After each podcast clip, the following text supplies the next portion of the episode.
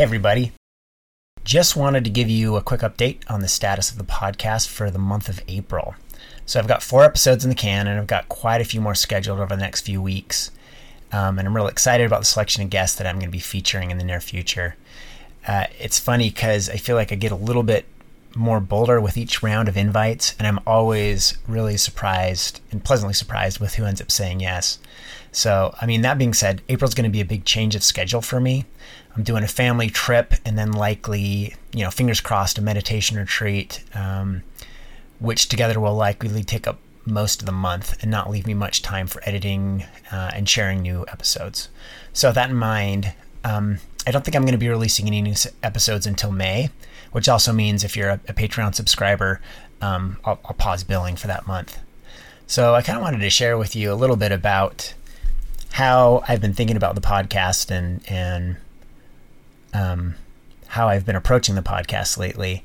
I feel like I've really been lowering my inhibitions when it comes to deciding who to invite, which I should make very, very clear doesn't mean lowering my standards if I get excited about inviting a certain guest, I try not to encumber that process um, much more than just the excitement. I may wait a few weeks or something, but if I still feel the interest, I go for it. And that means that some guests are going to seem like really, really out there. And I often imagine them scratching their heads when they get emails from me, um, kind of reading my convoluted justifications of why they should come on my podcast. But, you know, they still seem to be saying yes. So that's pretty cool. Um, but I feel like this is the right way to do how to be an artist. Uh, making art is as much about the approach, it's about the mindset, and it's really about how you make discoveries more than it's about some sort of end finished product.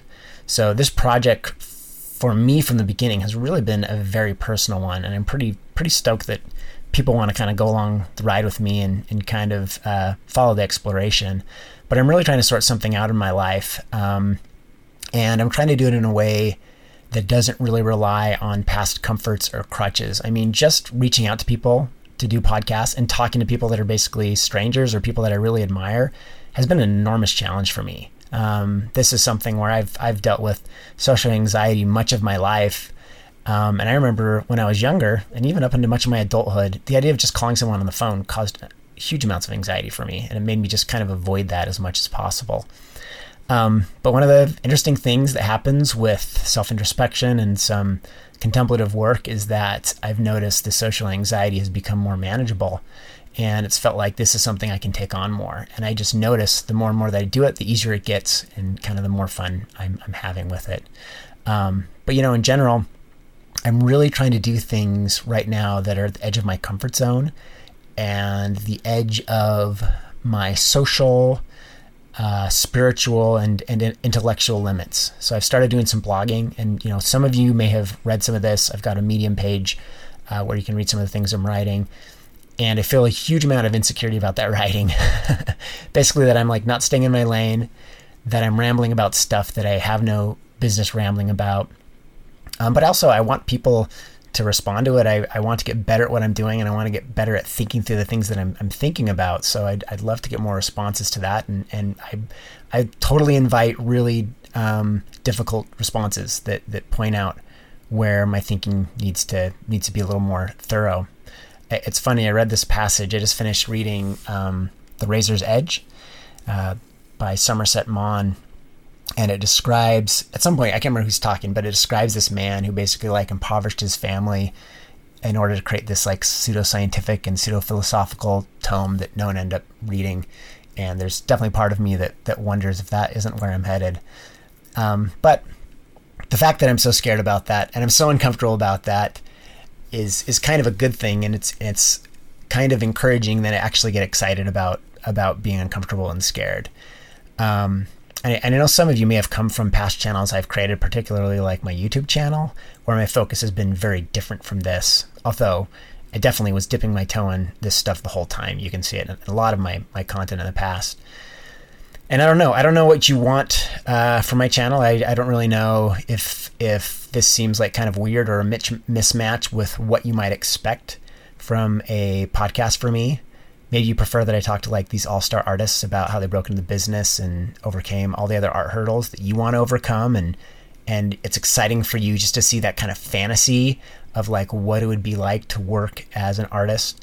Um, and maybe there's kind of this fun of, of participating by proxy in this like kind of clique of, of artists. Um, you know, I'm still going to do my best to talk to lots of very skilled artists, um, but I'm not interested in fantasy. I really want to be clear that artists are human and that making art is, is part of being human. Uh, and that means paying attention to all this stuff in the periphery that seems to have nothing to do with art, but that deserves artistry just as much as, as the stuff that may end up on the comic page or whatever your, your medium is. So, you know, if that's not your cup of tea, that's totally cool. I totally get it. And I really appreciate you, you know, supporting my YouTube channel and sticking with me up to this point. If you do get amped by this direction, well, um, I think things are going to get more interesting, only more interesting in the future. Um, still don't know how close I am to finding answers, but asking questions so far is pretty fun. Uh, regardless, um, I really want to know what you guys feel about the podcast. I want you guys to be as open as you you can with me and really share uh, kind of your responses. Um, and I have some kind of interesting ideas about how we might be able to make this whole thing like more communal. Like I'm not interested in making a podcast being something like like being some sort of broadcast superstar. Like Joe Rogan is cool and all, and I think there's a lot you can learn from from watching his podcast.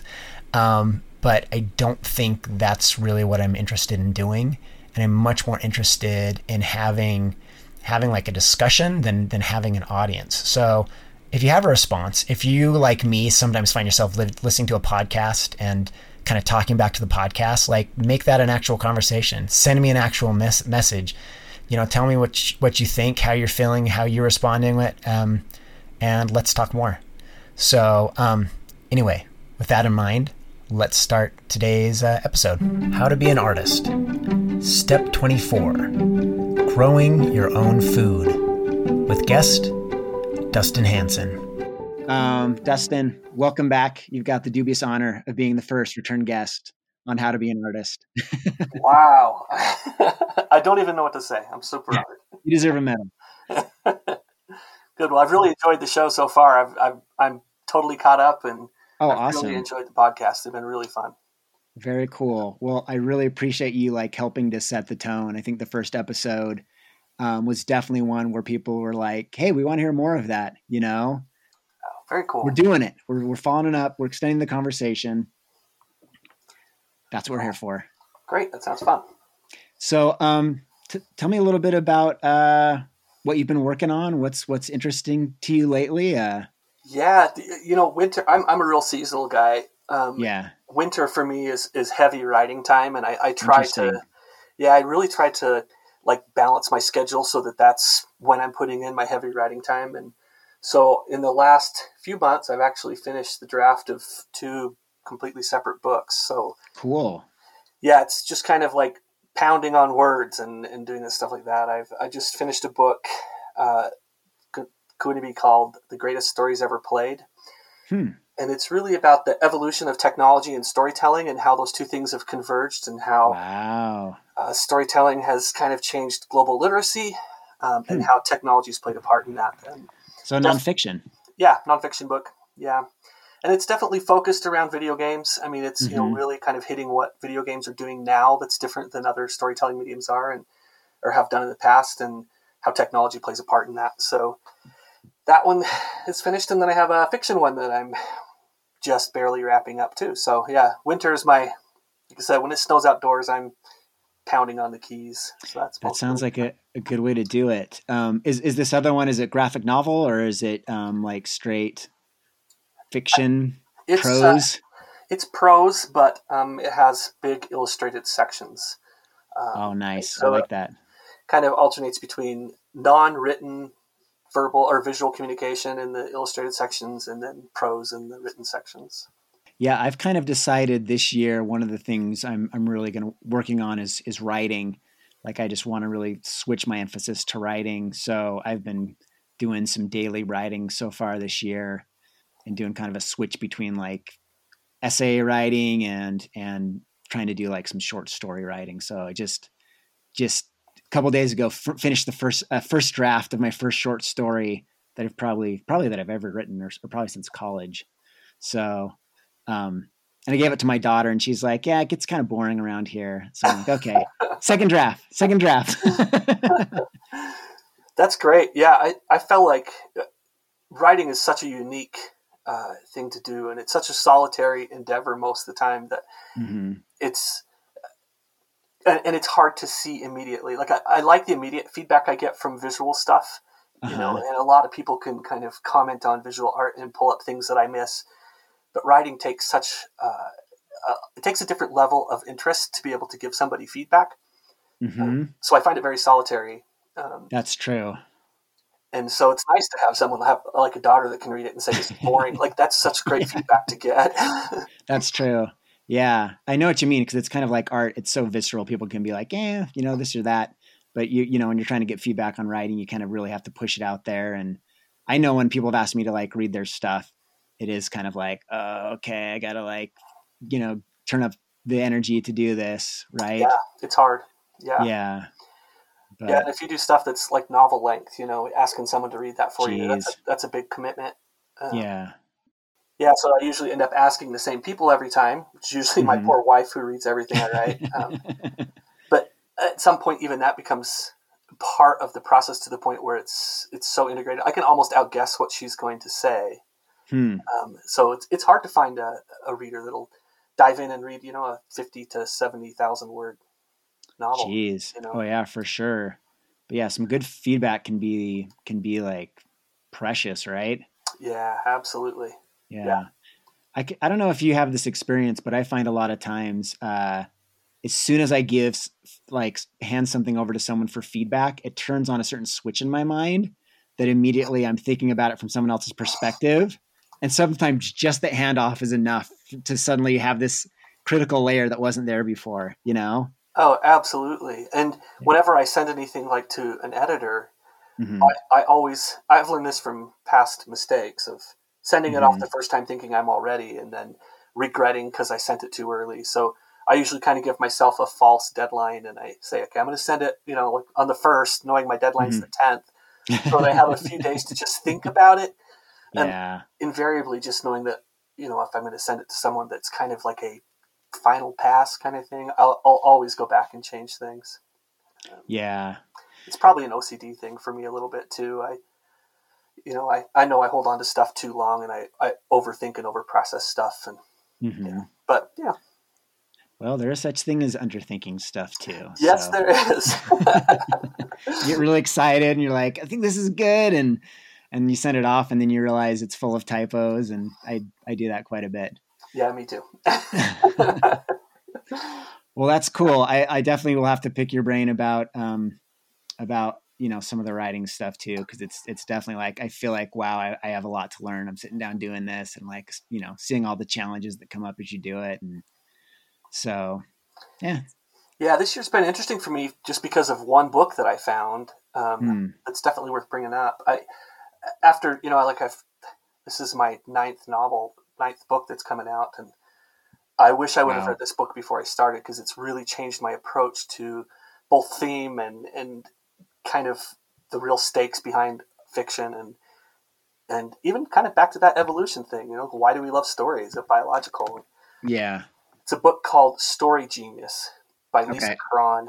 Yeah, that's one thing I, I'm looking at doing too. Is I just want to start doing some some study just on on story again. What's what's the main premise of that? What's how's that being helpful to you?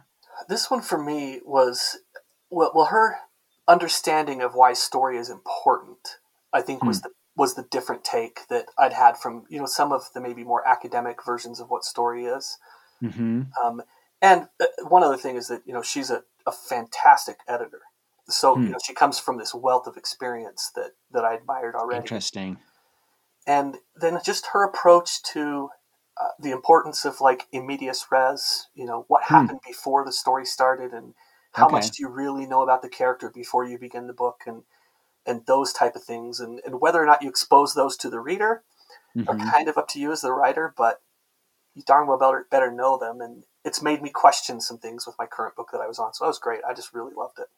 I'm thinking about that because the story I'm writing right now is like it's mostly stuff happening, but the characters are, are pretty thin you know um, and and there's part of me that's like I don't want to overdo it on character too. Like I love the stuff where it's just like you have the barest hint that tells you what a character is, right? Yeah. But it's enough to to propel that. the story. um, but at least right now, there's there's nothing much going on with my characters. It's like a really interesting premise, really boring characters. That's that's how I, that's how I think about it right now. So, well, that's cool, man. Well, um, you know, the real meat of what I wanted to dig into today, which today, which uh, probably sounds like a big diversion from the topic of art. Um, but yeah, you had posted something on Twitter, tweeted something on Twitter, maybe I can't remember how long, a month or so ago, or must must have been more than that because as at the end of the summer. But you were just talking about um, how much of your food in the summer you had grown. Yeah, and you said you quoted some huge percentage and I was just like dumbfounded. I'm like, are you kidding me? Like that much of your your food you grew yourself.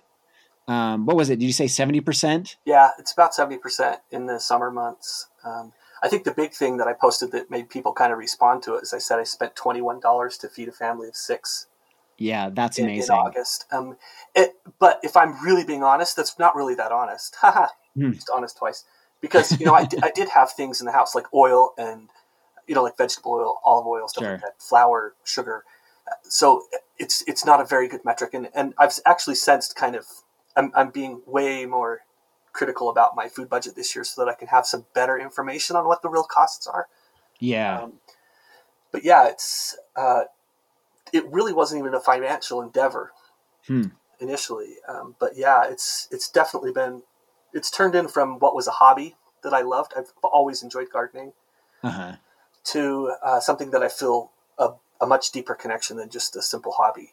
Um, That's very cool. Yeah, I really love it. Yeah, I've always felt I I have kind of these two different like visions, these two different fantasies, and one is like the urban fantasy, and I've talked a lot about that I think on this podcast and other places, mm-hmm. but um, and I think there's justification for it, like there's benefits for living in an urban setting, and the other fantasy, and I think I'm not alone here, is is is kind of like yeah, to be able to have a homestead, to be able to like grow your own food and have like some sort of direct connection to the things that keep you alive instead of being part of some sort of like abstract system where you don't know where you know your food is coming. You go to the store to get your food right? Yeah. Um, so that's definitely something i've thought a lot about and my yard's pretty small so i'm limited. We, we try to do as much as we can but we're pretty limited um, with what we can grow um, but then I, it's funny, we, we were going to do this podcast and, and schedule, you know, things came up. This is like the third time that we ended, we finally, finally did it. But just this past week, I listened to this other podcast. It's called Damn the Absolute. I'm trying to find the name of the guy that, that hosts it. I should, uh, lesson to, oh, Jeffrey Howard. There it is. There okay. Yeah. So Damn the Absolute, hosted by this guy named Jeffrey Howard, has some really interesting uh, discussions um, but the the most recent one I listened to was with Ashley Colby, who um, writes about subsistence agriculture in the United States. Um, and I was like, oh my gosh, this totally relates to the stuff I want to talk with Dustin about.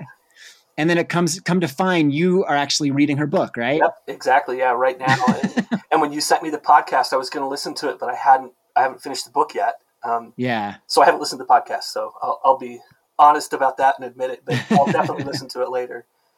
So anyway, tell me about like, uh, I mean, tell me how you found the book, how you were drawn to it, and, and what your what your interest is in it. Yeah, well, I think um, for me, um, it's kind of probably a long story. I guess that's what podcasts are for. So, okay, that's what we um, do here, right? So, so I live in Ephraim, Utah, which is pretty rural Utah. Yeah, um, uh, you know, it's five thousand people and seventy five hundred when the college is in session. It's that kind of size yeah. of place. Um, and I, I, had lived here. We'd lived here for five, four or five years, and then I took a job in Rhode Island um, hmm. and moved my family to Rhode Island, where it is not rural. Yeah, that's when I worked with Hasbro. Yeah, which was the opposite of rural, right? And yeah. so we, we had a pretty big shift. Our, our you know my family did of having a yard that we gardened as kind of like hobbyists, and we enjoyed mm-hmm. it. It was more like flavor kind of thing, right? like fresh yeah. tomatoes taste better than store tomatoes. It was that kind of gardening uh, mm-hmm. which has a lot of value too, by the way, um, even nutritional value. But it, but it was just interesting to me that that's where we were at before, And then moving to Rhode Island kind of changed my perspective because I didn't have the climate that I was used to gardening in. Mm-hmm. I, I lost another two weeks on each side of summer, and you know it was just a colder climate, and boy, just nobody gardened there. It was crazy. Really, Like, that's so interesting. Yeah, I mean, I had a really hard time finding a community of gardeners.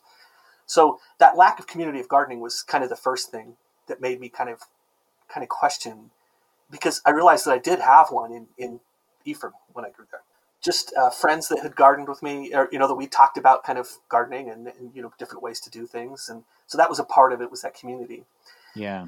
And then the other thing that happened during that same time is when we moved back to Ephraim, um, when we moved back, uh, Walmart had been in Ephraim for probably about 10 years at the Mhm. time. And when we moved back, there was a supermarket down here called Kent's Market. Uh, there was a small market that was down here. There was a small hardware store. There was, uh, you know, all kinds of, you know, kind of like small local businesses. And I Yeah. saw I saw Walmart completely push them out. Really. Yeah. It's a story I've heard before, but I mean, you actually kind of got to watch it in real time. Oh, absolutely. wow. And uh, matter of fact, the, the store, the market that was down here, that Kent's Market, they were living on such an absolute like they had to push their their profits so low, their margins so low. They had a small fire in their like deli section, hmm and it pushed them out of business. Like they couldn't Wow. they couldn't afford to repair enough to you know get over one simple mistake.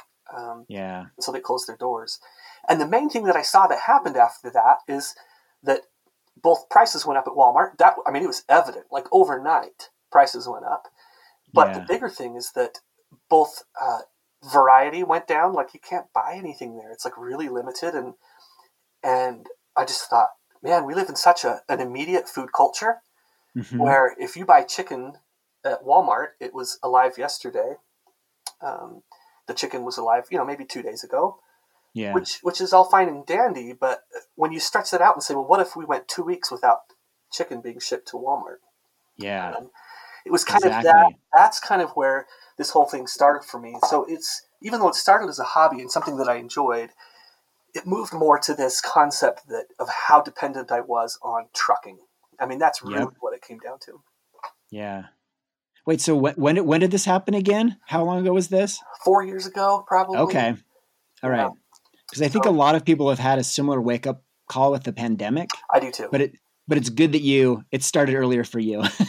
yeah, and I just think I was in a unique experience. uh, You know, Yeah. being down here and seeing all those stores close and you know all that kind of stuff. It was just it was pretty crazy. And and and I grew up in the Mormon culture hmm where in the you know 80s and 90s all we would hear is food storage, food storage, food Mhm. storage. Yeah.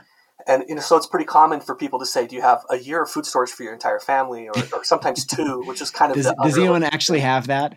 No, I mean it's it would take so much space. Yeah. Yeah. And so I kind of really looked at that concept and, and kind of the benefit to that type of concept. And what I realized is what I really needed was I needed the knowledge to be able to create food Mm. a Mm. year at a time. Um, because it's not feasible for me, you know, that I have a pretty good sized family. I have four kids. They're st- still living with me. Um, Even Mhm. though a couple of them move them out pretty quick. But, you know, you have, like, that's a lot of food. uh, Yeah. You know, to, to store it. And then do people really eat stored food? And, you know, all those kinds of questions Yeah. kind of came into play. And so I decided I have to learn how to do things that I never thought I would really enjoy, and I really do, which is you know growing my own meat and you know especially chickens and, and those type of things, and processing it and learning that process and knowing what the cost of that was and knowing what they ingest and, and all of those type of things and it- it's completely changed it's completely changed my entire family's eating habits you know and, and kind of how we approach food and how we approach land and Hmm. and the the but but probably the most interesting thing is the growth of community that's happened for me with that. And i'm a real introvert type of guy. Wow. um, but to meet other people who um, have been doing this for years and can really teach me how to do stuff properly and you know give me good warnings and you know things to watch out for has been invaluable. It's been great. And the real reason that that happens is because there's only really two places to buy chicken food in our county Hmm. and so those are the people i run into Yeah. Interesting. Um, really fascinating. It's like the IFA. Is that where you're going? Yeah, IFA. Then there's a tractor supply place here down here too. and so you know, you go to one of those two places and you meet people. Um, yeah, that's so interesting because I think in this this podcast, I think Colby says the ways that she found her con one of the ways she found the, her contacts was like going to the feed store. Oh, that's so and she funny. would like she found all the like chicken farmers. Um, yeah. So so is like uh, how how many acres are you are you doing all this on? So I have just over. I have like 1.7 acres. Okay, that's not crazy. No, it's not. It's pretty manageable, and yeah, um, it's it's going to be perfect for my wife and I when it's just the two of us left. It'll Yeah. probably even be more than I will need. Mhm. Um, I I've I really only farm about a half an acre right now, Hmm. um, and and that's pretty. You know, I know that's a lot. I, I, recognize that. For me, that's a lot anyway. um, sure. But it's it's very manageable. Um, I'm super spoiled because I have water rights, so I can Mhm. use you know irrigation rather than just That's to very turn on the hose. Yeah. Yeah, yeah. So that makes makes the price go down pretty dramatically. Um, hmm You you pumping out of like an adjacent adjacent stream or something, or Yeah, there's an irrigation ditch that I have to use in very specific times, and if I go over by 15 minutes, the farmer, who literally farmer who lives next door to me, will tell me. it's very Good. serious business down here. Water rights. oh, absolutely. Jeez. it's pretty serious, especially for you know like people who that is like their their income. Um, I, I Mhm. can understand why. Um, but yeah, it's pretty pretty big deal. Water rights are pretty serious down here. yeah, there's an element of community there too, right? yeah, for sure. Like, yeah, I got the Yeah. like shared shared resource. Yeah. Yeah, that whole like element of community, that's like one thing that that really struck me. Uh and I think that's something that Colby mentions as well is just kind of like the collaboration, the knowledge sharing. Um and she makes this point that I really really like about ideology. And she's like, you know, these communities aren't about like ideology. It's about like functional here's this thing we want to get done and that's kind of one of her recommendations is like you want to start something something of import like you want to start with like functional goals and collaboration you don't want to start with ide- ideology because that'll just like that'll just like pull things to a screeching stop right at the beginning to say like hey let's make sure we all agree on the same ideology before we start raising chickens right Right. Oh my gosh, that's such a good point. yeah You know, one of the interesting things that, that I find here is that I don't align politically with the majority of the people in this community. Mhm. Um, I'm, I'm pretty liberal, um, and uh, I'll just say there's a lot of red red hats when I go Sure. to Walmart down here, right? yeah yeah And those are the type of people that I know if I talk to them uh, about politics, not irrigation, right? the conversation non-starter won't go the same direction. So actually, that's really an interesting point. I've never thought about that, but that's absolutely true because I do have a common bond with uh, some of these. I mean, hobby sustenance farmers like myself, like you know, and even like the SU or the USU extension office down here. That's you know where you can go and get your, your soil tested and you know those type Mhm. of things. Um, we that's a pretty good resource Yeah, it is, and, and I bet you most towns in this in Utah have some form of that USU extension office. Oh, really? Okay. Makes sense, right? Yeah. Because that's where you get those resources. Yeah, they're really great. You can get planting charts and all kinds of great stuff from them. Super helpful. No, I was just going to say it's it's interesting because I I've never thought of it really in those terms, but there is something kind of nice about that that you know you don't. I, guess if we had to go and fight for rights to keep, you know, luckily down here in Sanpete County, I don't have to go and fight for like livestock rights, right? I yeah. if I wanted to, I could put a cow in my backyard. Um, hmm but if I had to go and fight for those rights um, with our city council, hmm I would probably have a common bond with some people who I politically don't align with. Yeah. That's really interesting.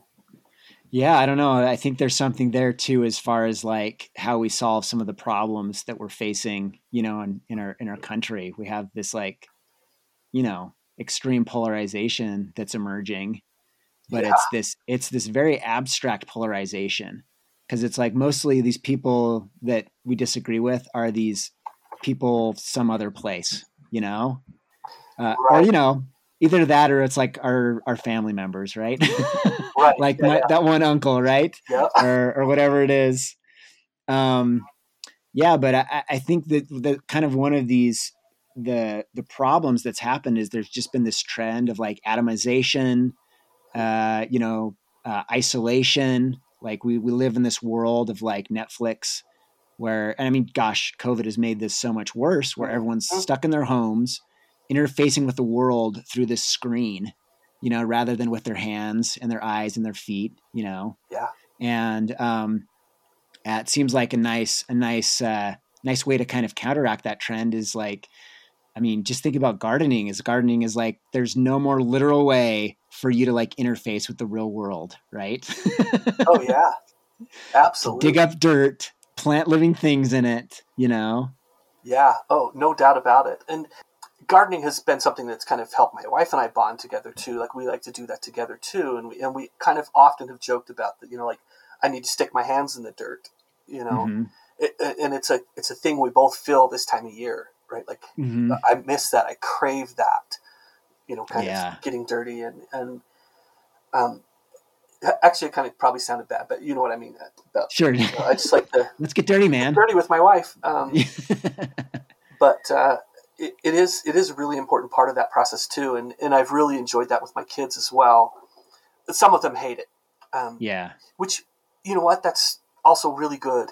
Um, and if this is the kind of thing like to me this takes a, a, a big amount of my time a large amount of my mm-hmm. time mm-hmm. yeah so if you don't like gardening you shouldn't do it I mean, just flat out like yeah. there are other things yeah. you could be more productive at that are probably add equal value to your life and even to lives of others like I, I have so many eggs like i can't I, I can't consume the amount of eggs that we have um, so i give eggs away to a few people that are in town that you know that appreciate them right like yeah it's because even if those people could keep chickens, they wouldn't.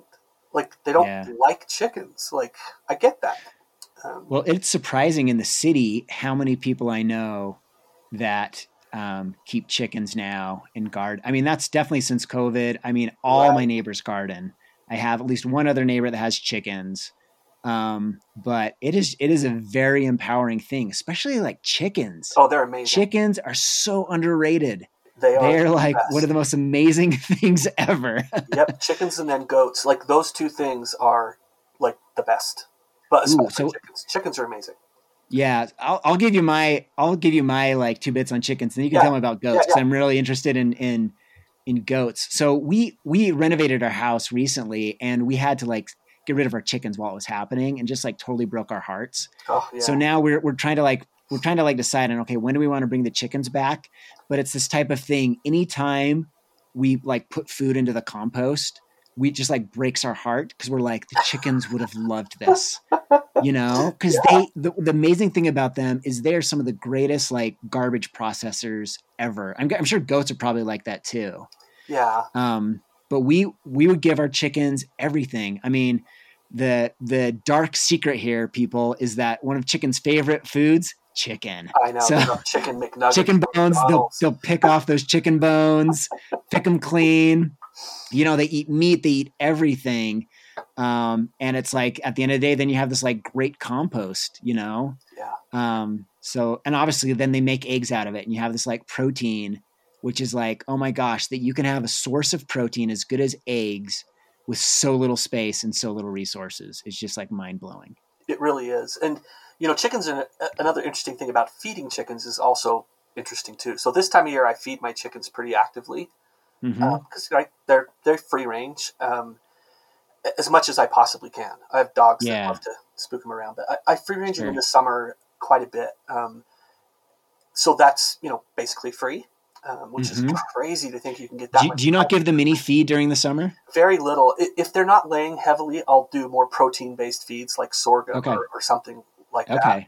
Yeah. But, but, the interesting thing about chickens is that right now, like today's economy, today's capitalistic, which is just such a uh, saying capitalism is a, is a real kind of overstatement because there's a lot of, of nuance there. But yeah, there there are a few crops that are are a negative economy, right? Mm. And and most of them are chicken feed. So wheat, uh, corn, soybeans, and This is what Colby talks about, actually. Yeah, I've read this part in her book too, and, and Yeah. it's absolutely true. And those are the things I don't purchase for my I purchase for my family. Like I wouldn't, for one thing, I'd need so much space to grow wheat um, yeah, that it's not worth it to me. And, and I can actually buy it cheaper than I can grow it. And it's the same thing with chicken food. So I can feed chickens cheaper than it is for me to almost feed them for free, which is so bizarre yeah, right? Like, so, but if you have two chickens and you think that that's going to be this great economic boost for your life, and now you're not going to have to buy, like,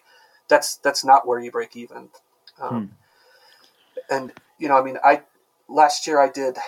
Uh, I have a friend who has he volunteered last year to be the guy to keep, keep all the meat birds. Um, hmm and so he bought a hundred chicks. This is the first time I've done this. Um, and then I took half of them and, and, you know, we butchered them and we've eaten them and it's just been fantastic. So he grew them all. He grew. You you you paid for for part of them to Uh-huh. like. Okay, Yep, awesome. we went, we both paid half on a, I'm not sure what it's called, but it's basically a plucker. Um, It's Mhm. like a big tub, looks like an old, old washing machine with little fingers Yeah. in it and it spins it around. Um, you know, some stuff like that. So it's, you know, it's a little bit of an investment. And in the end, I don't think it saved us that much money. Um, hmm especially if I was just going to go and buy, you know, uh, you know, right off the shelf generic chicken. Sure. Um, Yeah. If I was going to buy organic, like certified organic, then yeah, it's probably saved a lot of money. And, and these are organic, so that's nice too. Yeah. Right. Like. Yeah. Um, but the the the hens that you know, my laying hens, I hate to say this, but they're like pets. Like we just, we love them. Like yeah. Uh, we know who they are. My daughters have named them all, and you know they're they're productive and fun, and you know they have personalities. So there's a little bit of that that is a benefit as well, um, Sure. and, and they're beautiful. Like I think they're really pretty birds. Do you, so you track some of this stuff too, though? You tracking the numbers pretty close. Yeah, yeah, So on so on eggs, the money like the money like somehow getting cheap eggs. It's not like you're getting a great deal on eggs by by having the laying hens. in the summer, in the summer it is. Yeah. But you know, in the winter, so I have I have 15 birds right now, 15 laying Okay. hens right now, hmm um, and I go through about a bag of 16% protein feed every two weeks. And Okay. That's nine dollars a bag. hmm If, if I buy it in like 200 pound quantities, um, so you know every two weeks I'm paying nine dollars for eggs, or you know to, to Mhm. feed those eggs, and I get I get about a dozen a day.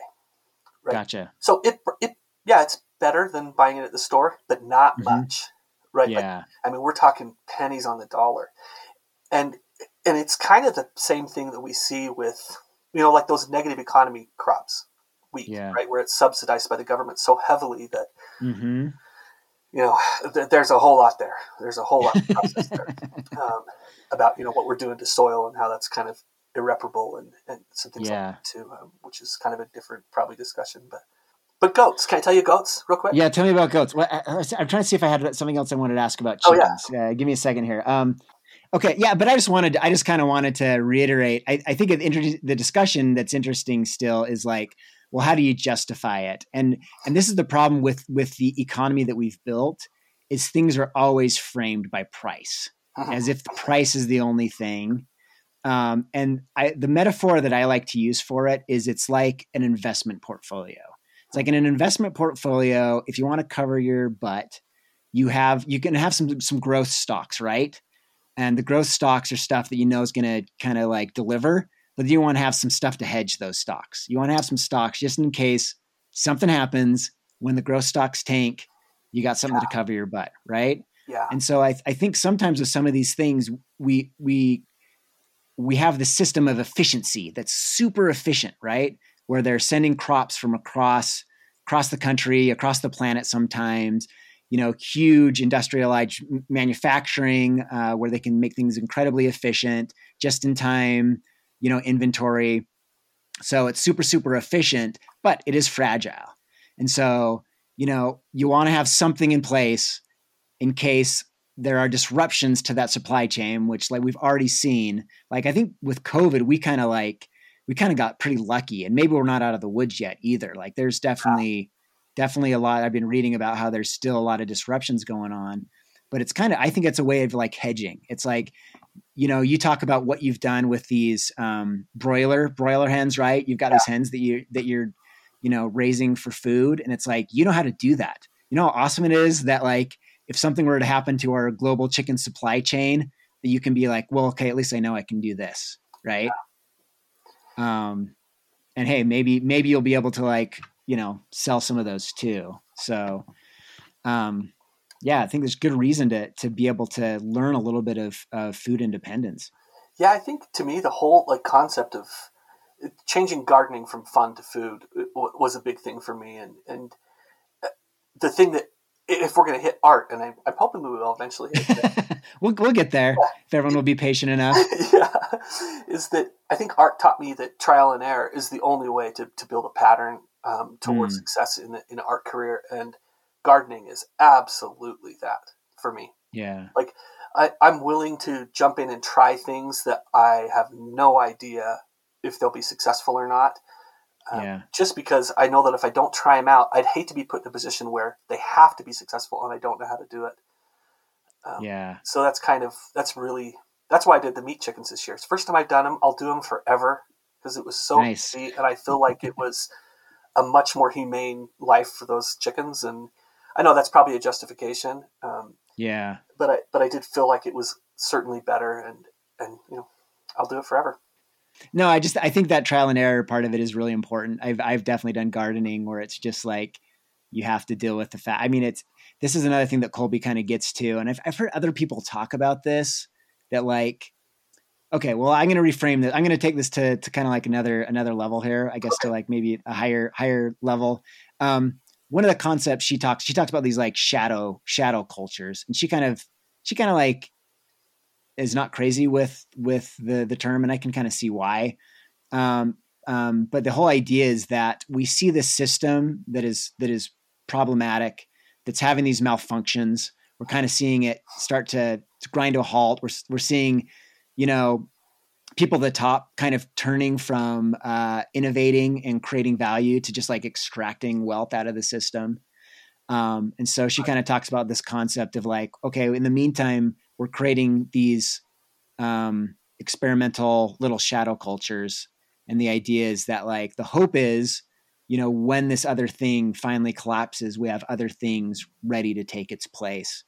Um, and it's it's a really cool idea because she kind of references historically how this happened historically. Like she talks about how like in the Roman Empire there was all these little like cults, these experimental cults, and like Christianity was one of them. And as this one thing kind of like disintegrated, you know, these other things were kind of poised to to kind of grow out and, and take their place. Um, and I guess I guess this is why this is kind of how it ties back to art this is kind of the area I'm interested in art now, and I've been trying to like put my finger on it, like through this podcast. This is kind of one of the things this podcast has like helped me to do. Um, that's the interest area I'm interested in. Is like I'm not crazy about what the culture of art is right now, and I I definitely had frustrations trying to like fit into it. So I'm like really interested in this idea, just as with gardening and, and this like subsistence agriculture of like, uh, what sort of um, you know experimental shadow cultures can we create with art that kind of can exist under the umbrella of this um, you know technocratic capitalist thing that's going on right now and that could potentially um, be something more at a later date but also like hey it's you can find stuff that's amazing and generative and beautiful right now as well right? Yeah. Oh man i love that that's that's really really interesting and, and super meaningful to me right now like where i'm at in my life and thought with you know what i'm doing with my career hmm. and, you know I, will I'll give you an example um, of, of kind of where i'm starting to feel this is you know I, i've published books with macmillan and dc right and mm-hmm. and they've hit uh, different levels of success um, mm-hmm. and the process has been good because uh, there's something nice about being uh, assigned an editor that's going to pound your book until it's right. Right. So, so yeah. th- there's some really good intrinsic things there that I've learned and I've loved and have been very, very valuable to me. And working with DC was fun. Um, but, uh, you know, I, I, was lucky enough to do an IP with them. Mm-hmm. Um, and it was great. I had a good experience. and blame COVID, blame timing, blame whatever you want, but the book has not moved like at all. Hmm. Yeah. Um, and so I had Hey, another. my, my kids love it, by the way. Oh, that's so- nice. when when I get it into hands of people, I know they enjoy it, and so that's a Yeah. you know that's a metric that keeps me happy. And Yeah. but part of the reason for doing this book with them was for the opportunity to do one that I really wanted to do. Um, Hmm. That was another IP, um, yeah. and so I I had spent I don't know five or six months on this book pretty heavily. Um, I, I I had to make a cut that was beyond where I wanted to cut just because of Ugh. page economy. That's all it is. Yeah. I mean, literally Yeah. comes down to an Ugh. Excel spreadsheet. Um, and I- looked at the sales of what they were able to do if my characters didn't have a cape on, and hmm uh, nothing to get. I mean, that's just what that's what DC does, right? They're Yeah. excellent at selling what they sell. And then you know a whole bunch of kind of weird things have happened with DC and laid off people that I love, and you know I see all those things, and I I had that same exact idea of of why am I why am I investing in the culture of publishing Hmm. when I feel like publishing's on its way out? Like Yeah. traditional straight up publishing is definitely struggling. And if if some publisher listens to this podcast and think I'm I'm a heretic, I'm so okay with that at this point Um, yeah. Because I've decided to pull my book from DC. Interesting. And that was a tough decision, right? Like I know there's people who would give their eye teeth to have a chance to shoot something out with DC, and, and I was in that position and decided it's just not the right fit. Um, yeah. and the funny thing is, when we talked to them about it, uh, they totally understood. Matter of fact, they Yeah. kind of agreed. They're like, "Yeah, we're probably not the right people for this." Hmm. And you know, those are tough decisions to do. But the big thing that I've been thinking is, if I'm going to do that, I certainly don't want to just go back and get into another relationship with a publisher that's going to be the same culture, because I don't Yeah. think it's DC's fault. I think it's way more systemic. Yeah. And so I'm starting to have those thoughts now of is there a better way for me to share my content? Um, whether there's a financial side of that, I don't know, Yeah. but there might be a more satisfying way to do it. Um, building Yes. a different community. Yeah, that's. I think you're hitting on the same, same, uh, maybe the same train. I'm. I've I've been thinking along lately. I mean, 10, 10 years ago, the answer would have been like, "Hey, well, now we have the internet," Right. you know. and I heard I heard this interesting thing from Eric Eric Weinstein. Eric Weinstein, yeah, Weinstein the other day. Yeah. Um, I don't know if you listen to him at all. He's a No. he's a interesting guy. Seems like he's kind of got a, a bone to pick, but um, Now I'm making. he is he is a really interesting kind of heterodox uh, thinker um, but he has this idea of let's see if i can get it right that the um, idealism of an era like covers up the corruption of that same era if that makes sense Wow. and you'll have to listen to his his whole st- and it, the the first the first um, example he uses is manifest destiny which which gets the point across probably as clear as anyone else right? It's like the idealism of manifest Des- destiny covers up the horrible crimes that were were committed to to you know gobble up um, you know land. Uh, but he, he kind of comments how like the internet age had this idealism of like this internet utopia right?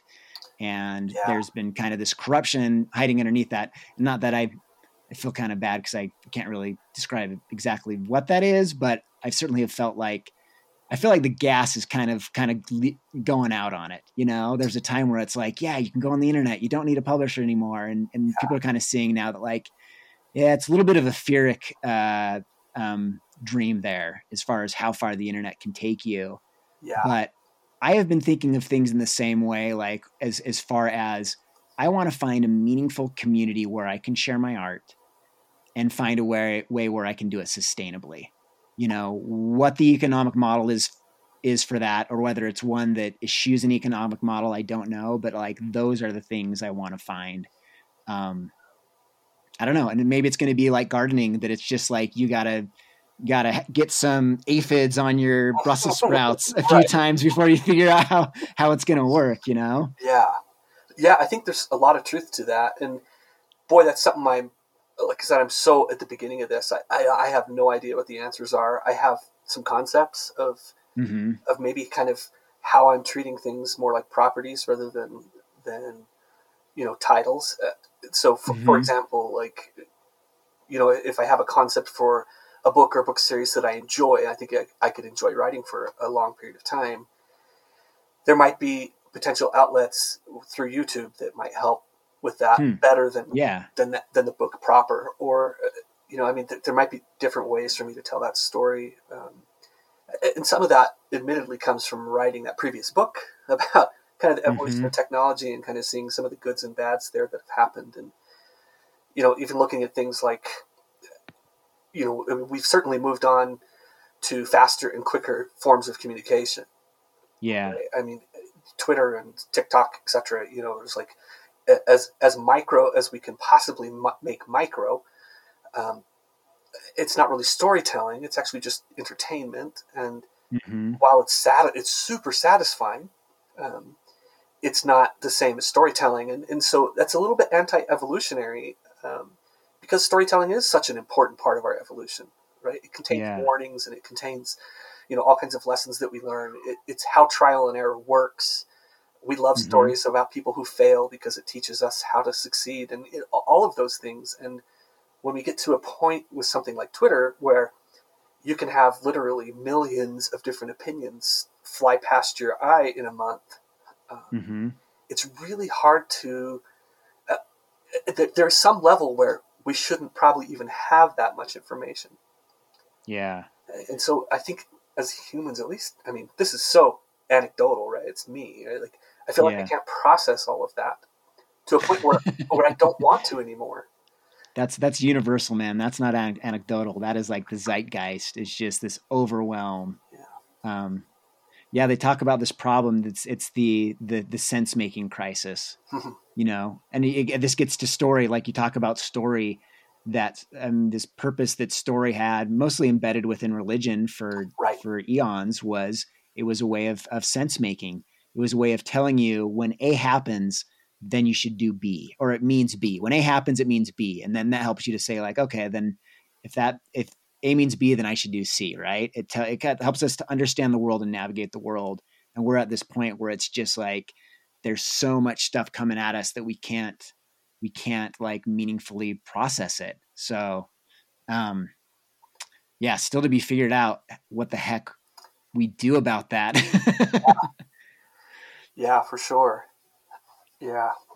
um, I mean, and part of there's one of the ways I've the, the the kind of directions I've kind of gone with that is is getting more to like this this hyper local orientation. And you said you made this comment of like, um, how did you say it? Maybe this is just anecdotal, Yeah. and I kind of feel like I feel like we kind of need to go back to being hyper anecdotal, Mm. um, where it's like I need to go back and be like, okay, what do I really know, and go to the very very basics, and be and this gets this gets back to gardening, right? Right. to be like, okay, I need what do I know about my body? What do I know about my own mind? What do I know about my environment that's that's immediate to me? What I know about You my know, land. what sorry, say that again? What I know about my land. Yeah, what do you know about your land? Yeah. And really nail down the stuff that is like most that's closest to you that you can really be sure about. And then it starts going into relationships like, okay, what do I like how can I build this relationship with my wife and my children that's rock solid and that's producing goodness and I don't know. I feel like the start is someplace there. It's kind of like getting back to these things and and you know, maybe it's a matter of then kind of building shadow cultures off of that or whatever you want to call them. Yeah. Um, but yeah, I think a lot of people have honestly just been really disconnected from just the facts of their like basic existence, you know? I think you're yeah, I think you're absolutely right. And you know, when we you mentioned in an email you wanted to talk about gardening to me and, uh, and Yeah. the place that I've I was talking to my wife about this about saying, you know, the, the thing that I like about gardening is that it hits the very basis of the Maslow's hierarchy hierarchy of needs. Hmm. Okay. Yeah. and I think that's where it, where it comes down to. And I feel like you know, like I said, the winter months for me are for writing, and the Yeah. hot, hot, hot summer months are for drawing for me. And Mhm. spring and summer, sorry, spring and fall end up being pretty, you know, demanding as far as my time in the yard. Um, and part of that is that I spend those you know six months of the year in, in the fall and in the spring really preparing to buy myself time by fulfilling that entire base of that hierarchy of needs. So you're I, talking about safety. It's like yeah. basic human safety. Yeah. Yes. And, and, and, when those things aren't solid, I have a really hard time being able to uh, focus on higher order things. And, Absolutely. And art, art is constant correction. We've probably talked. Mm-hmm. I, I think you and I have actually talked about that. Like the amount of concentration it takes to really do something that is meaningful to you personally mm-hmm. requires this constant correction, this constant, you know, it, it's really tough stuff. Um, yeah. It's just not easy. And gardening is tough in a very different way, right? It's physically mm-hmm. demanding and it requires patience and you know you can see you can see problems happening at this slow slow slow wonderfully slow speed and you're like oh I, I know i'm getting you know i'm getting leaf rot on my tomatoes i know it's coming but i've got three or four days to really address it like boy in art you don't get that no. Yeah. and and so there is this kind of balance thing there, but I really do feel like that's part of it is that once I kind of have that base, that root safety kind of handled, yeah. it allows me to do those things. And a question that, that she had to me, she's like, all right, you can only do one. You can quit art or you can quit gardening. What would you quit? Hmm. Right. It, it's an, it's one of those impossible questions, you know? But the sad thing is, I guess I'd have to quit art. Hmm. I don't yeah. know that I'd be happy, but mm-hmm. I'd be safe. It, it's an interesting thing, and and when I look at like global food production, uh, yeah, and how difficult that is for some people to afford, and I mean a big portion globally. Oh yeah, and even you know even if I look locally, um, you know my wife teaches at a, a school that's got kids who just don't have food Mm-hmm. Right. And I look at it and go, man, I can't believe we're telling these kids to buy books. Even yeah. though that's so important, right? It is so important. Yeah. When they literally they, they'll take a, a lunch home Friday from the school that's provided that has enough food for that oh. to go for the whole weekend, and you know mm. it has to go to the whole family. Oh, geez, right? it's heartbreaking. Yeah, yeah, that's something that's really really painful to see too is that this uh, the culture of subsistence has really disappeared. I mean, that yeah. used to be the way that if you if you had no other option, I mean, you grew your own food. But now it's like, uh, you know, the people that are most vulnerable are the most dependent, and like we can we can try to like look down on them, but it's like all they have are like the the options that they have. Sometimes all they have is Walmart. All they have is yeah. like junk food. You Absolutely. know. Yeah, I mean, I remember one time I, I was working at at EA, and they mm-hmm. early on they, they provided hot dogs um, and a cup of noodles in, in the cafeteria. Right? Yeah. Take as many as you want. Yeah. And somebody made some joke about saying, or they found an article that's like, here are the five worst foods for you to eat. And those were two of the foods on it. We're making this huge kind of joke about it. And we're like, yeah, maybe we should stop doing this. And, and EA yeah. stopped doing that. And they, then they started providing breakfast cereal, which was probably another one of those five things. Pretty bad too, yeah. But the joke was, well, the reason they do that is because it's the cheapest food. And then I yep. thought, oh my gosh, that's so true and so unfair to people who are like, that's as good as I can get. The the worst five foods for me are the only ones I can afford. Yeah, it, that's a real reality for a lot of people. And you know, gardening's not cheap. Access to mm. land is, is a massive problem. Yeah. yeah. And even there's community gardens down here that are free for the taking. You can go mm. ahead and put your stuff down here. You pay, uh, if you can, you pay for water. If not, the city will pay for it. And people just don't do it. Like yeah. they're, they're empty. Well, I mean, it's investment, even learning the skill. I mean, these things that used to be passed down and it's, it's knowledge that's been lost. And yeah. so, and I'm sure these people are so overburdened with other things as well, especially at the lower ends of the economic spectrum, that it's like, how are they going to be able to afford the trial and error necessary That's to learn what they have to learn? It's you know? years of investment. Yeah. Jeez. Man, you know what really strikes me as you're talking about this is you talk about Maslow's hierarchy of need. Yeah. And here we are, people that exist at like this high, especially compared to the rest of the world. We're the 1% Oh, compared oh, to the rest sure. of the world. Yeah. And it is really scary that we still don't feel completely stable when it comes to that base layer of Maslow's hierarchy of needs. You know, yeah. what does that tell us about the world where even the best off people are insecure about the, their most basic needs? You know, feel insecure about that. You know? Yeah. Oh, I mean, it's it's so true. You know, I understand why a lot of people freaked out and bought toilet paper during the COVID. Yeah. Right. I, I Yeah. get it. I really do understand it, and I, I think the the main reason is that uh, we live in a very very immediate culture. Um, Mm-hmm. you know, I mean, uh, my little tiny Ephraim down here, right? Like our Walmart's way smaller than, you know, obviously big city thing. But you know what? They maybe get three trucks a week. Maybe Mhm. maybe they get five. I don't know. I don't know. If it, if they're getting five a week, holy cow, we churn through a lot of content or a lot of product in this tiny little town. Yeah. And you know, like you said, you go two weeks without that. What what's going to be gone and what's going to be important is a really It's going to replace it. question. Yeah. Yeah. I mean, I, there's a lot of been doom, a lot of doomsday people out there that are like, "Oh, peak oil," you Yeah. know, and it's like you can you can poo poo them, or you can say like, "Oh, we'll figure out something else." But you also have to consider, okay, but what if that doesn't happen? Right. And what if something else happens that we're not expecting? You know, like case in point, COVID. Even though we sh- we actually should have seen it coming, you know, but um, yeah, what if? What if? You know, um, boy, this is getting depressing I know.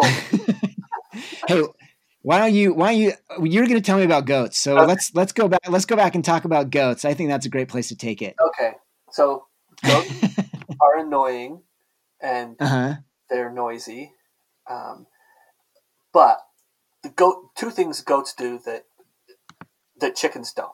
So one thing with we're going to talk about poop. Is that okay?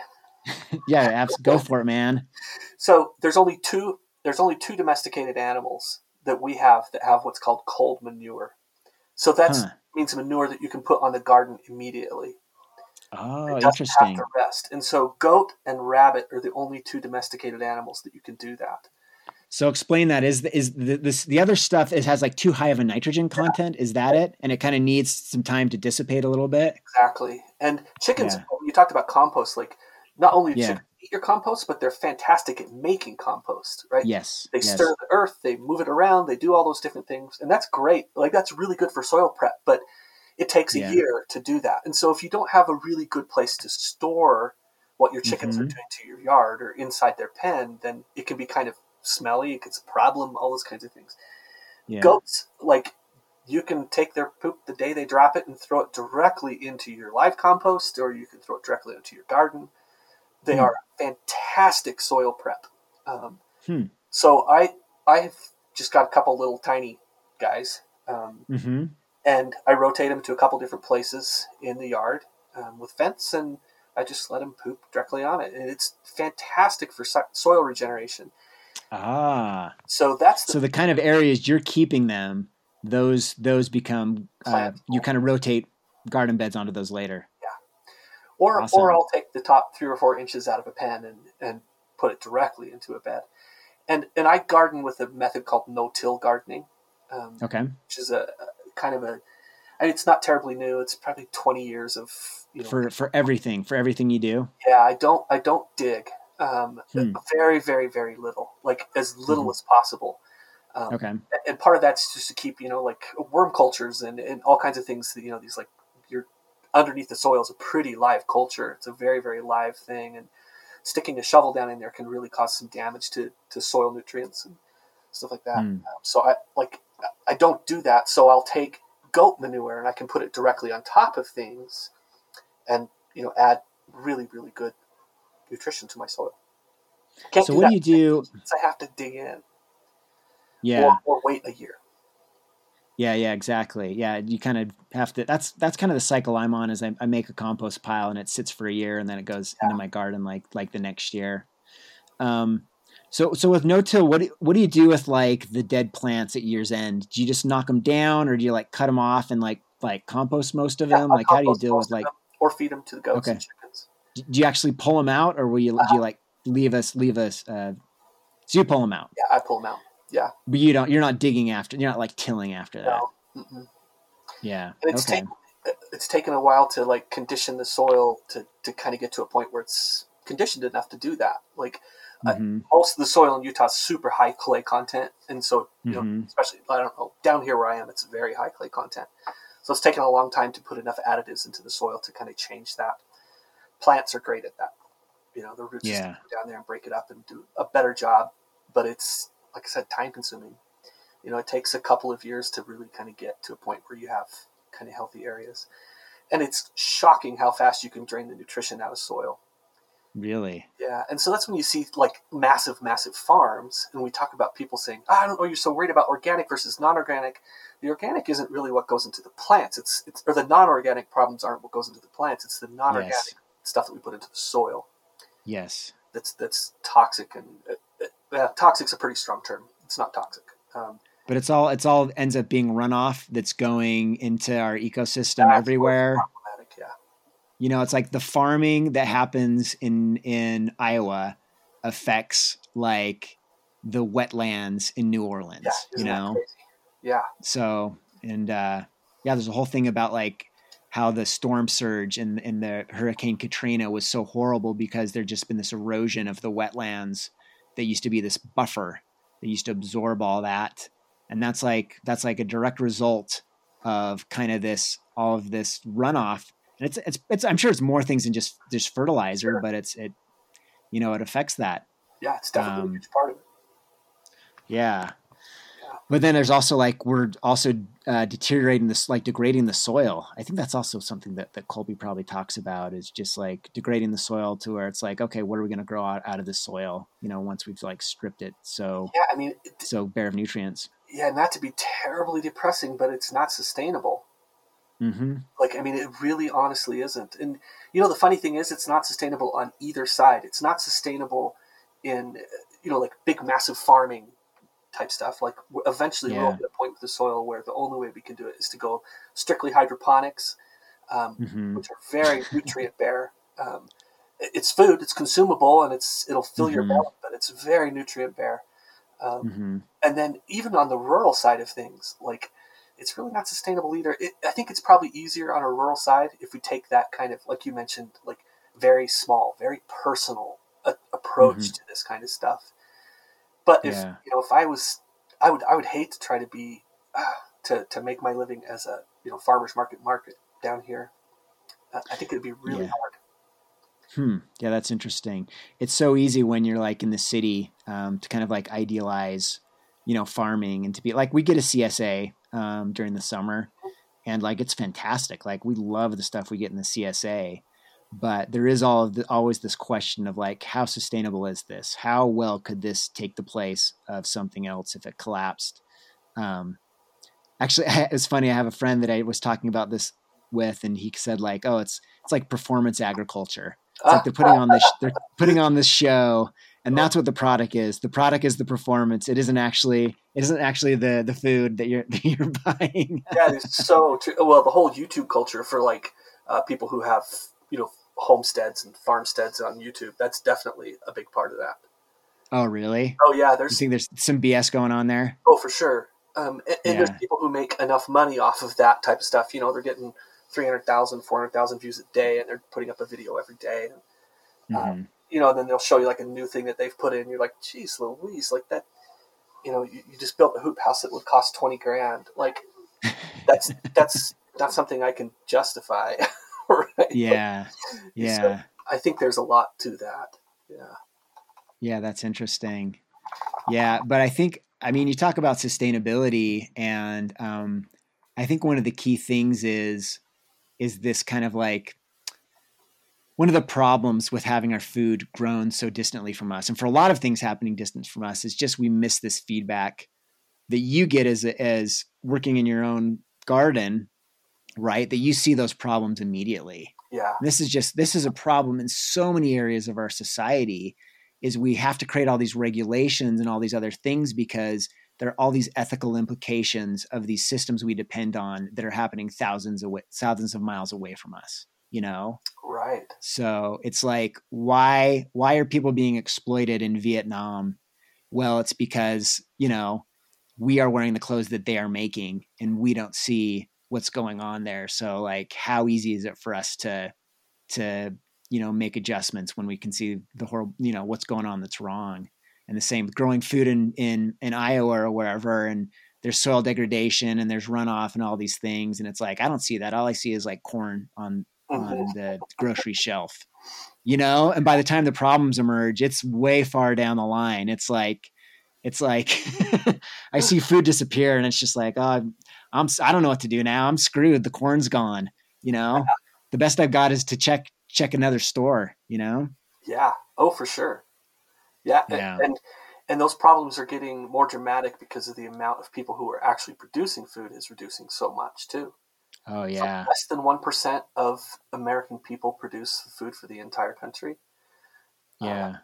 you know that's that's pretty crazy. You know, it's definitely a dying art, and I think part of the reason why it's dying is because, I, I mean, uh, this is so me making up everything at this point, but mm-hmm. I can imagine that it's difficult to create a product knowing that you're getting paid a subsidy for your hard work. Like, I don't know sure. how to explain that. It's because it's valuable. There's there's a huge amount of value to creating things like soybean and, and corn and all those. Sure. Things.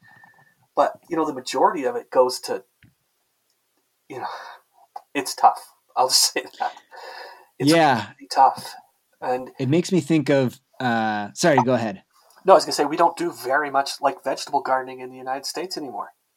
You know, yeah. the, the, bulk of it are those those, uh, you know, economy neutral or economy negative products. That's the only thing we can afford to grow here. Yeah, I think you kind of touch on something interesting, and I heard this this comment from uh, James uh, Kunstler, who's a, a, a writer, a really cantankerous guy, but in, his integrity is just like spot on. He has this famous uh, YouTube video. I think it's one of the best things. My favorite, or it's a TED talk, one of the best TED talks ever, where he just talks about um, just like how all the problems with kind of like uh, suburban um, culture, which I highly recommend checking out.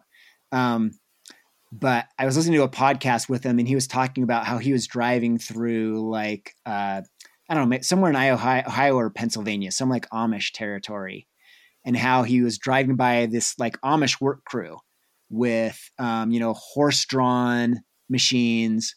You know they're bucking bales, they're picking up hay or whatever, and it's this like whole work crew.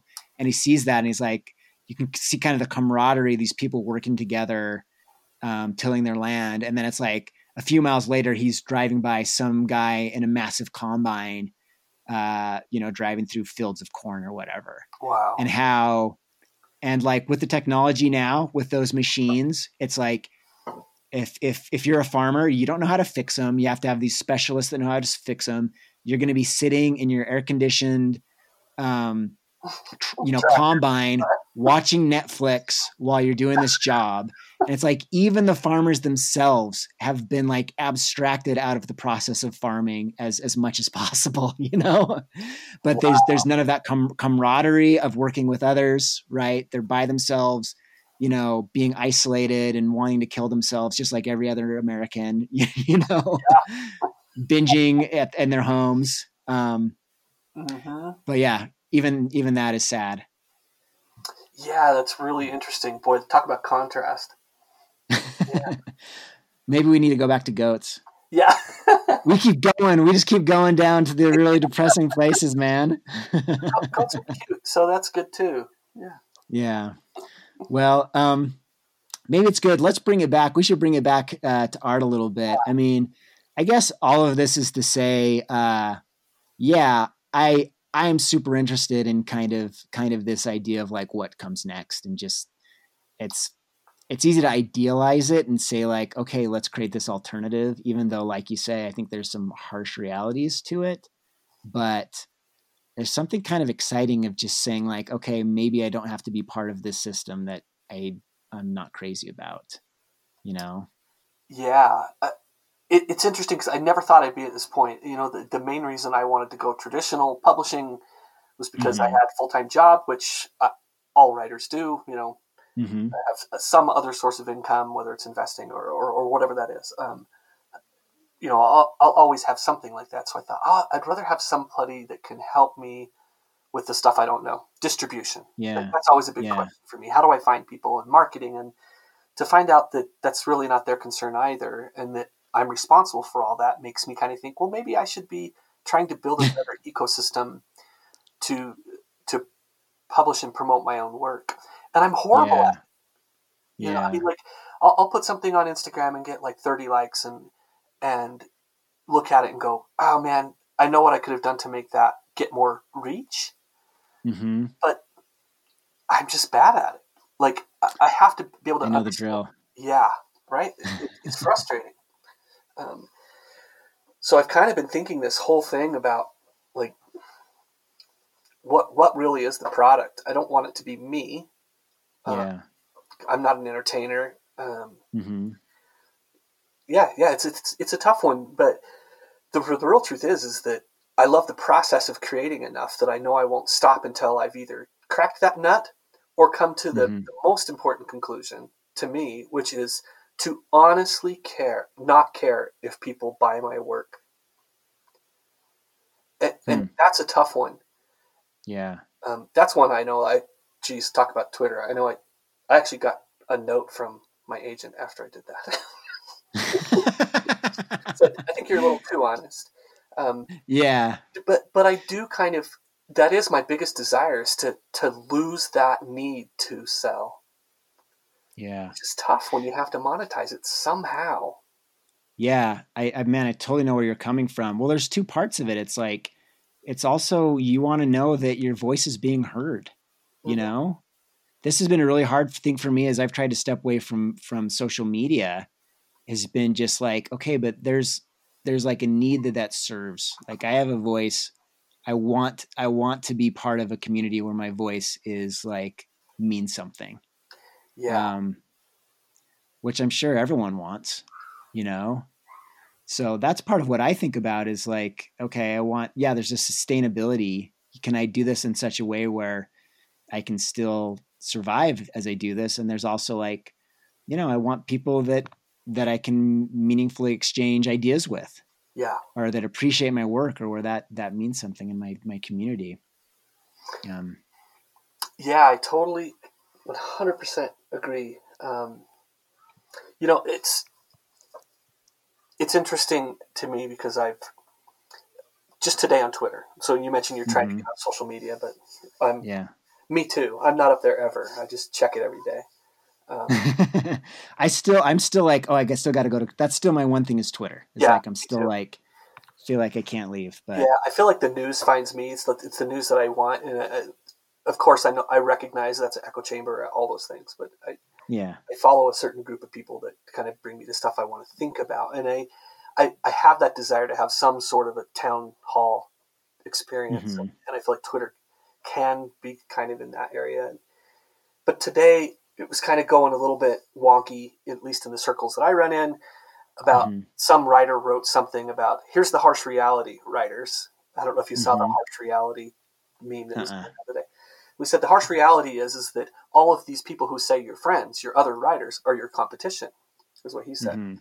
And people went kind of nuts on it and were like, actually, no, that's not the harsh reality. The harsh reality is that you probably need a better community. Like your community should be your support system. Um, yeah, and I love that concept.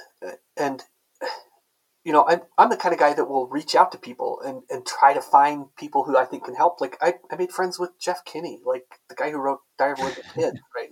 He blurbed Yeah, my yeah. book. It was like the greatest thing ever. It didn't add to my sales, right? Mhm. But he and I've talked since multiple times about yeah, you know what else is out there, and and he's thinking in that way, right? I'm not putting words in his mouth. I'm not saying he's going to like run away from publishers. Definitely not putting words in his mouth, but but he's thinking like, hey, what's next, and you know what are the cool things that are happening, and he's starting to share more of his like in progress work because he likes what that does for the community that he's in, and like that's cool that you know we're not siloed here. I think everybody, even people who are remarkably successful, are looking for better ways to share their content. yeah, yeah. So, um, so tell me, Dustin, this is this is the outstanding issue uh, we need to discuss. So, why is it why is it that we make art? Why is it that some people are like, I'm going to be a dentist and that's fine, and we have to like make things hard by by trying to make art? I uh, I'll answer it the opposite way first, at least in my opinion. Okay. This is totally my- Yeah. I, I was talking to a friend of mine who I admire a lot. Uh, uh, she was an editor at HarperCollins. She's since moved on to be a, uh, a literary agent. Um, Hmm. a very good friend of mine, a lady named Molly O'Neill. She's brilliant. Um, and I was really struggling with this kind of stuff for a while. I books weren't selling, and you know, I, I put so much time into trying to get better at this stuff, and and I just, it's so frustrating. It's that exactly Mhm. saying like why do i do this and you know asking those things and i was i talked to her about that um, and she said well let me give you the, the best advice that i can give you and she said it's not very good advice uh, if you're not ready to hear it and it was if you can quit making art you should right yeah. and yeah. and i think that there is a little bit of the answer as to why we make art inside of that um, Hmm. I think that I think everyone has a desire to share stories. Everyone, Mhm. even that dentist that is doing better than us. Uh, at some level, I'm sure he's a storyteller too, and I think that's such a biological need to, to share stuff that we create, and and that. But I do think there's a difference between people who share stories and people who have that desire to create. I think there's a certain segment of people who just have to create. There, it doesn't matter what it is. And, and I don't know if you feel that way. Like I, I'm to a point now. Boy, this is really getting honest. Um, I'm to a point now. I, I'm about wrapping up another book. I'll finish it. I'll put the last spit and polish this weekend and send it off on Monday. Um, Mhm. and and I'm I'm anticipating edits, right? But but to me, in general, that's done. Like you know, the edits go a lot quicker than the than the writing process. So I'm pretty much done. I'm to a point now where I'm thinking I might be done. Hmm. Like I'm I'm creatively tapped. I don't have a desire to Yeah. create right now. Um, yeah. But I also know that it won't take much to get that back. You'll get back to it. Yeah, I don't know when. Oh my. Might take a while. Yeah, um, it's really interesting. One of the themes I've I've been trying to explore on this show, but it's been hard to explore, is like the whole idea of quitting art. Um, part, I mean, it's something personally I've gone through since I've I've really I've man I've done so little art, like sp- specifically drawing over the last year, uh, and I've been trying to reach out to friends that have kind of like had changes in in direction, who were doing art and very focused on art, and then we're just like, yeah, I'm not doing that anymore. I'm I'm doing X Y Z, and almost everyone I reach out to is basically like, yeah, you don't want to talk to me. I'm I'm I'm not making art anymore, and I'm I'm kind. It's I think that's very interesting. This idea of like, um, kind of being like, okay, I've decided I'm not making art anymore, so now it's like I shouldn't be part of the conversation when I feel like that's such an essential part of the conversation Yeah, I think you're totally right. because so many people are going to be experiencing that obviously you know so Oh, for sure. I, I think. Um, do you know the concept of defragmentation on a computer? uh, i think so make yeah maybe explain it just a little bit to Yeah. make sure i'm Well, it, it doesn't really happen that much anymore because processors are Yeah. packing in data. But uh, you know, five years ago, seven years ago, um, anytime you do anything, copy or paste or, or draw or, or listen to a little bit of music or anything that you would buffer would get packed into these kind of weird pieces into the memory on your computer. Right. yeah And there was always little spaces and little gaps between uh, hmm those, those pieces of memory. Um, and I always loved that the term of fragmentation and mm. the concept of defragging a computer was this long, laborious process you would have to turn your computer on overnight. i remember this yeah And computers kind of do it on their own now; they're much better at it. But but it would have to go through this cycle where basically what it would do it would clear out all those little pieces of memory. Um, if there are important things that, that probably you referenced often, it might have packed them in, but it packed them in tighter. And hmm when I think of creating art, that's what art is to me. Is that Hmm. most of my day is defragmented, Hmm. or is fragmented, right? gotcha I get I get distracted by you know Twitter or or you know my wife will text me something funny and, and you know or you know, or my mom's having health problems, like you know, typical life, right? Like yeah. thousands of things. You know, certainly 2020 was a whole lot of that fragmentation process, mm-hmm. right, where things just didn't feel right. When art is at its best for me, when when the process of creating is at its best, and I feel like I'm really into it, I feel like I am defragmented. It's Hmm. putting together those things in a more cohesive manner. Um, so I know there's it's a weird analogy, but that's that is kind of the what art does for me, and I don't know why I create it. I really don't. That's interesting. But the process is is satisfying to me, and I feel like it helps me just kind of clear out a lot of those thoughts and distractions that I have throughout the day. Yeah, I wonder if if maybe part of the answer is because it. I mean, there's there's a clear like functional role it plays as far as I think for many people creating just like healthy, uh, integrated human beings. Um, and I think what a lot of people get hung up on is the identity part of it. I think I sure did, and I think that's one thing I really had to let go of was being like, I am an artist, you know yeah, yeah, because that was that was create I was creating so many demands for myself or feeling when it got to the point where I felt like I had to do it, like that I was beholden to some sort of duty to create. right. Um, that's where things kind of broke down for me. Um, but I mean, I think if if if we can get to a place where people can see art as this thing where it's like this is this healthy thing that makes me a, a, a better person, a more whole pers- person, um, I don't know. Maybe that will help to kind of rebalance things a little bit. Um, and hopefully for some of my friends that have like taken a break from it, you know, or even if it's a permanent break, you know, um, it doesn't have to seem like such a, a failure or, or like such a sacrifice. I don't know. Um,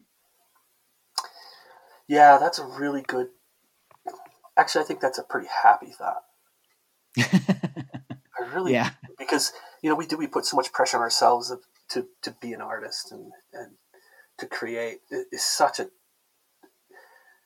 I know it even sounds like I'm an artist when I say this, but Yeah. such a demanding and uh, taxing thing to do. Um, So many good freaking artists out there, man. I know Just open up Twitter and it's exhausting. it, it's so bad. It's so hard, and Yeah. you know, I mean, I've I've made a living as an artist. I'm so happy that I've been able to do that. And there've been good times and bad times and, and all those things. In the end, I'm happy to be able to do it. But I look at my work and I'm a shadow of what my son can create. Hmm. That's a really good thing. I've Yeah. I can see that, you know, some of the stuff I've done has kind of laid a groundwork for my kids who are all in one form or another artists. Um, Yeah. so I can find some different values, I think, in art than I did as when I was, you know, so worried about being a creator um, or producer, maybe Yeah. even more than a creator. Yeah, I think that gets back to this ties so that this ties things together well. Uh, This gets back to the idea you shared in the last one about it taking three generations to be an artist. Right?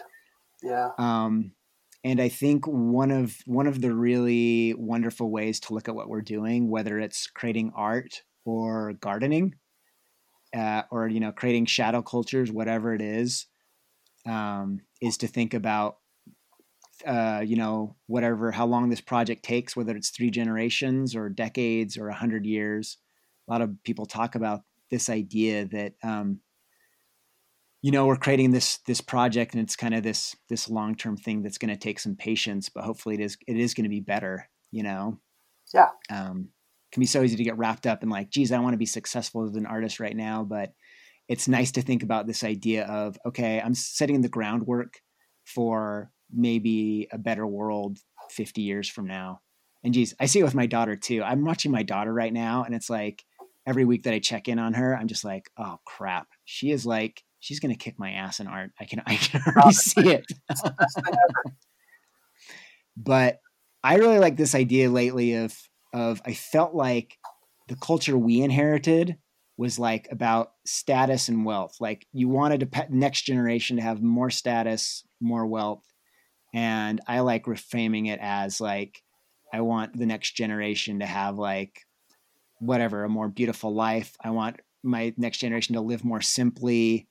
Um, I want them to help build the next thing, and I it's like hard because I kind of tell my kids like I I'm I'm in this place where I feel like I'm I'm handing off something to you that's really incomplete and in process and, and you have to like kind of continue that that project you know but yeah that's really interesting I, you know i don't want to talk about politics because it's it's hard enough but, but, it's a really good uh, I, I think very visual thing that we're seeing right now where we are seeing what is going to be a massive change and and and i think the shadow culture stuff is exactly what has to happen because it can't change.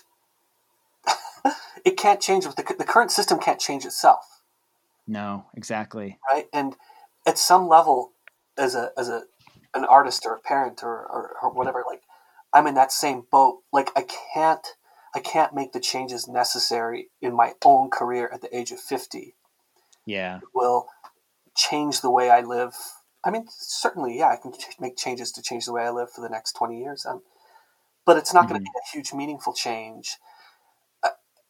I can see that happening in a future generation. It's part of what's you know inspired me to take on students and you know do those type of things too, and to teach mm-hmm. and do those type of things to hope that there's something there that can maybe I can rub off on somebody. But I think more of it is more like allowing them to experiment and supporting their experimentation and exporting ex, kind of supporting their willingness to fail and to try things. Um, yeah, I don't know. It's it's really good. It's a good concept. Good concept. Cool.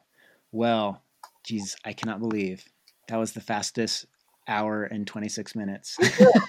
I cannot believe we just filled that time up so so quickly.